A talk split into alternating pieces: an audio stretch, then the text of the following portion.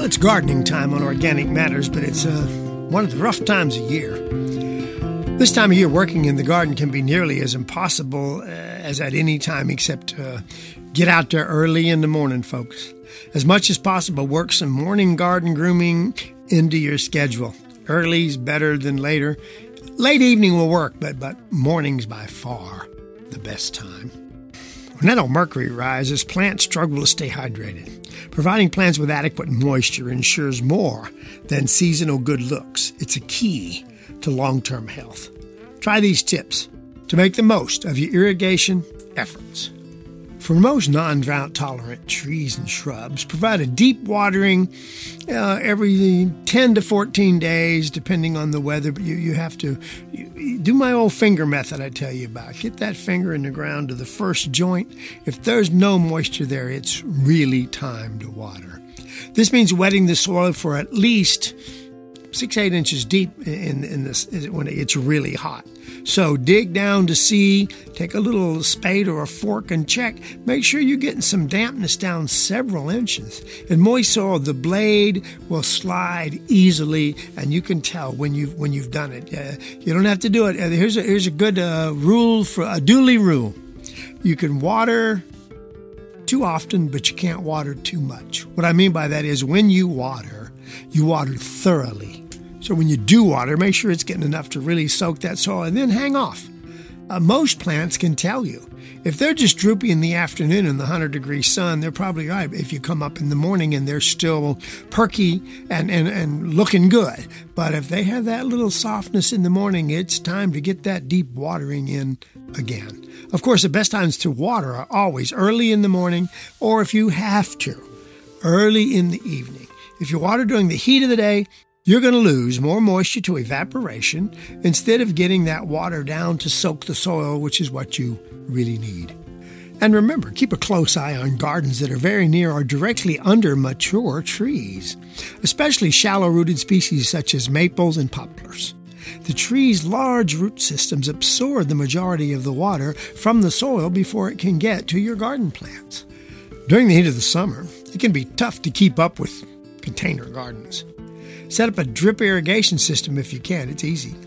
Inexpensive uh, weekend project that will save you a heck of a lot of time and effort over the course of the season and may save a bunch of plants you might not have been able to take care of otherwise. Pay attention to automated irrigation systems while they're running. Look for sprinkler heads that aren't working properly or are misdirected, watering streets, sidewalks, or driveways instead of the plants that need to be watered. And if you live in a high pH system, I, I, do in Texas, pHs are over seven, seven and a half. Your irrigation systems may get stopped up. Believe it or not, that's easy to fix with a little bit of vinegar. But if you don't catch it, you may not know till it's too late for some of your plants. In my part of the country where water is kind of hard to come by sometimes, in my vegetable gardens or even my planting beds, I actually install soaker hoses which deliver water directly to the soil and save you a heck of a lot of water that would ordinarily be evaporated. And for a little extra effort, remember rain barrels are a great way to save water, provided you're getting rain. We're not getting it as often as we used to, then, as usual, sometimes we get too much. And of course, the summer garden wouldn't be complete without butterflies, hummingbirds, and birds to enhance the daily color show. Many of the flowers in bloom actually bring forth, they, they actually beckon butterflies to come and visit. So, to make your yard extra attractive to butterflies, consider host plants as well as nectar plants. Host plants are those species that the caterpillars themselves eat, not necessarily just the butterflies use. For example, monarch caterpillars literally can only feast on milkweed species. The species uh, in this part of the country where I uh, my shows are broadcast for the most part are in the species Asclepias although there are others.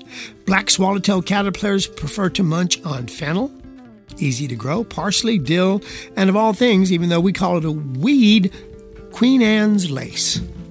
And I learned from a, a lady gardener friend of mine that was even several years older than me, that if you don't want to see those unsightly look of the munched leaves, which doesn't bother me in my garden, place those host plants just in the back of the border where you really don't even notice them uh, when they've been chewed on because you still see all your beautiful plants in the front. Try to remember to really tuck your bird baths into a semi shady spot to slow evaporation, and it also keeps that water from overheating, which the birds love. Change water frequently to prevent mosquitoes from breeding. Scrub with, oh, I use peroxide myself. They say bleach. I don't like bleach. Buy a 79 cent bottle of peroxide and use it weekly to prevent the algae and maybe some of the diseases that might spread through a water bath or a bird bath that you don't clean as often. And even though we always count on, uh, I love, I, I have Martin houses everywhere when I live in permanent situations. But if mosquitoes and other flying insects make your evening outdoors less enjoyable, really the best thing to put up is a bat house. Bats consume mosquitoes, flies, and other insects. Even though we love our blue martins, they mostly fly higher in the sky, more to get moths and other higher flying bug. Whereas bats, and especially if you want to put up with them, the little mud swallows always build those little nests on your porch, those guys fly at our altitude. They fly where the bugs like mosquitoes are that really bother us. This show reaches a lot of the South, so there's a little bit of difference in, in where and what we grow. If you live out in the southwestern part, more where I am, and the soils are higher alkali, they're in the oh, 7 to 7.8, 7.5 area, then probably our easiest to grow perennial might actually be crepe myrtle and you can grow them in the east also, but there's a little bit of difference. Crepe myrtle, if you remove the spent flowers on the crepe myrtles, it actually will help them rebloom more quickly. Leaves that are darker gray or sooty, maybe even kind of charcoal gray, probably have a sooty mold growing on them. Believe it or not, the fungus doesn't even actually attract the tree, but it does result from an aphid or other insect infestation that occur late in eh, May into June. Control the mold now by spraying a horticultural oil, doesn't have to be poisonous. And next year, early, treat your plants for aphids in May. There's some real natural methods you can use. You can even buy ladybugs and lacewings. And there's also now some horticultural sprays that are harmless to pets, harmless to you, but will prevent the aphids from attacking your crepe myrtles. And do resist, folks. This is so hard. Resist the urge to prune your crepe myrtles now okay? Uh, it's okay to remove any dead or diseased branches or other part of the plant, but the best time to trim crepe myrtles is in late winter or early spring. They're naked, you can see where you're going to remove limbs, and don't do what I call crepe murder. Texas is terrible at it. I don't know about the rest of the South. They cut the thing all the way back to a little stump. I don't know why on the wildest dreams they think it's attractive. Not only that, but it's really, really detrimental to the better health of your crepe myrtle plant. Now, for those of you lucky enough to live in the east and live in the more moist and more acid soils, uh, azaleas are another wonderful plant. Spring blooming azaleas are uh, always, remember, are forming their next year's flower buds now. So don't don't don't prune at this time of year. Keep the soil around your azaleas evenly moist to fuel the flower formation, and it's one of the plants that you almost can't over mulch. Check your mulch around the plants, refresh it with up to maybe two inch thick a layer whenever necessary. I apply a slow release organic fertilizer with a little extra iron. I actually use a, a product that you can buy called Green Sand. Uh, and I add it to the soil surrounding the azaleas and then let Mother Nature water it in, or you can. It doesn't matter. And it'll last a year or two.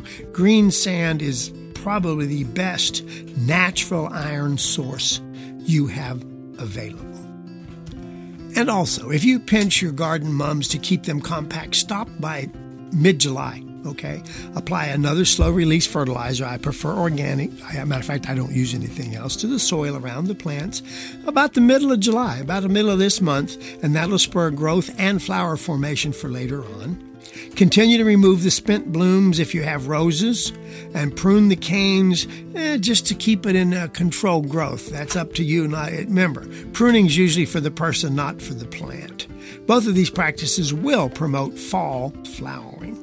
Don't worry about fertilizing roses, however. Let them take a little break during the heat of the summer. They'll be just fine in the fall. If you do cut roses or other flowers for bouquets, do so in the early morning when it's cool. The flowers will last longer after being cut and it's less detrimental to the health of the plant. Try not to let herbs such as basil, mint, and oregano bloom. If they do, if they go to bloom, the, it loses part of the wonderful flavor they have. Flower formation changes the herb's flavor to a less than ideal state. Still edible, Still perfectly safe, folks, but just not quite as good. Keep pinching the plants back to keep them fresh, even if you're not going to use it. Just let, lay them back on the ground and let them become mulch. Don't let ripe vegetables rot on the vine or on the ground around the plants. The only reason is it actually will go back into the soil and will be part of the fertilizer, but it does have a tendency to attract pests and can harbor some diseases that are kind of a booger to get rid of. Some vegetables will stop producing in the heat. Tomatoes, an ideal example. If they're dying, get rid of them. Otherwise, keep them watered and wait for production to resume in the fall. Remember, if you buy indeterminate tomatoes, they will last late into winter. If you buy determinates, they're going to give you all their tomatoes at once. and You're going to need to replant those about the middle of the end of July if you want fall tomatoes in most of the areas where this show reaches. And of course, keep an eye out for weeds. Even though it's hot, weeds continue to grow. They're pretty tough guys. Remember, a weed is just a good plant growing in the wrong place. And finally, you'd be surprised that if you have a garden, you should keep a journal. Keep up with it. Most garden journals drop off, you know, as the season progresses, but it's a useful tool 12 months of the year. And after you do it a few years, I can't say don't, don't do it, but it will remind you just what your garden needs when it needs it. Let me tell you what I do. I buy old mailboxes. Usually there are a few bucks along the road at somebody's garage sale. Don't have to be very pretty. I mount a mailbox as you go into your garden on a post. I don't care where you put it. And in that mailbox, I keep my pruning tools, I keep my journal, I keep pencils or pens. I actually use pencils most of the time. And anything else I might need for my garden, maybe even the little packages you get to remind you exactly which pea or which bean or which plant you you actually plant it in your garden because I forget. And it's a great reminder. It's there, it's waterproof.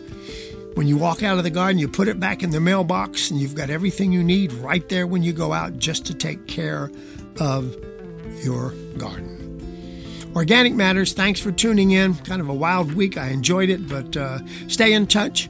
If you get me at one of the radio shows, be sure and tune me in 9 to 10 on Saturday mornings. If not, Apple Podcasts, Spotify, Intune, after this week, iHeartRadio, Stitcher.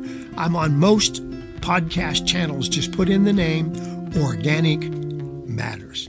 Thanks for tuning in.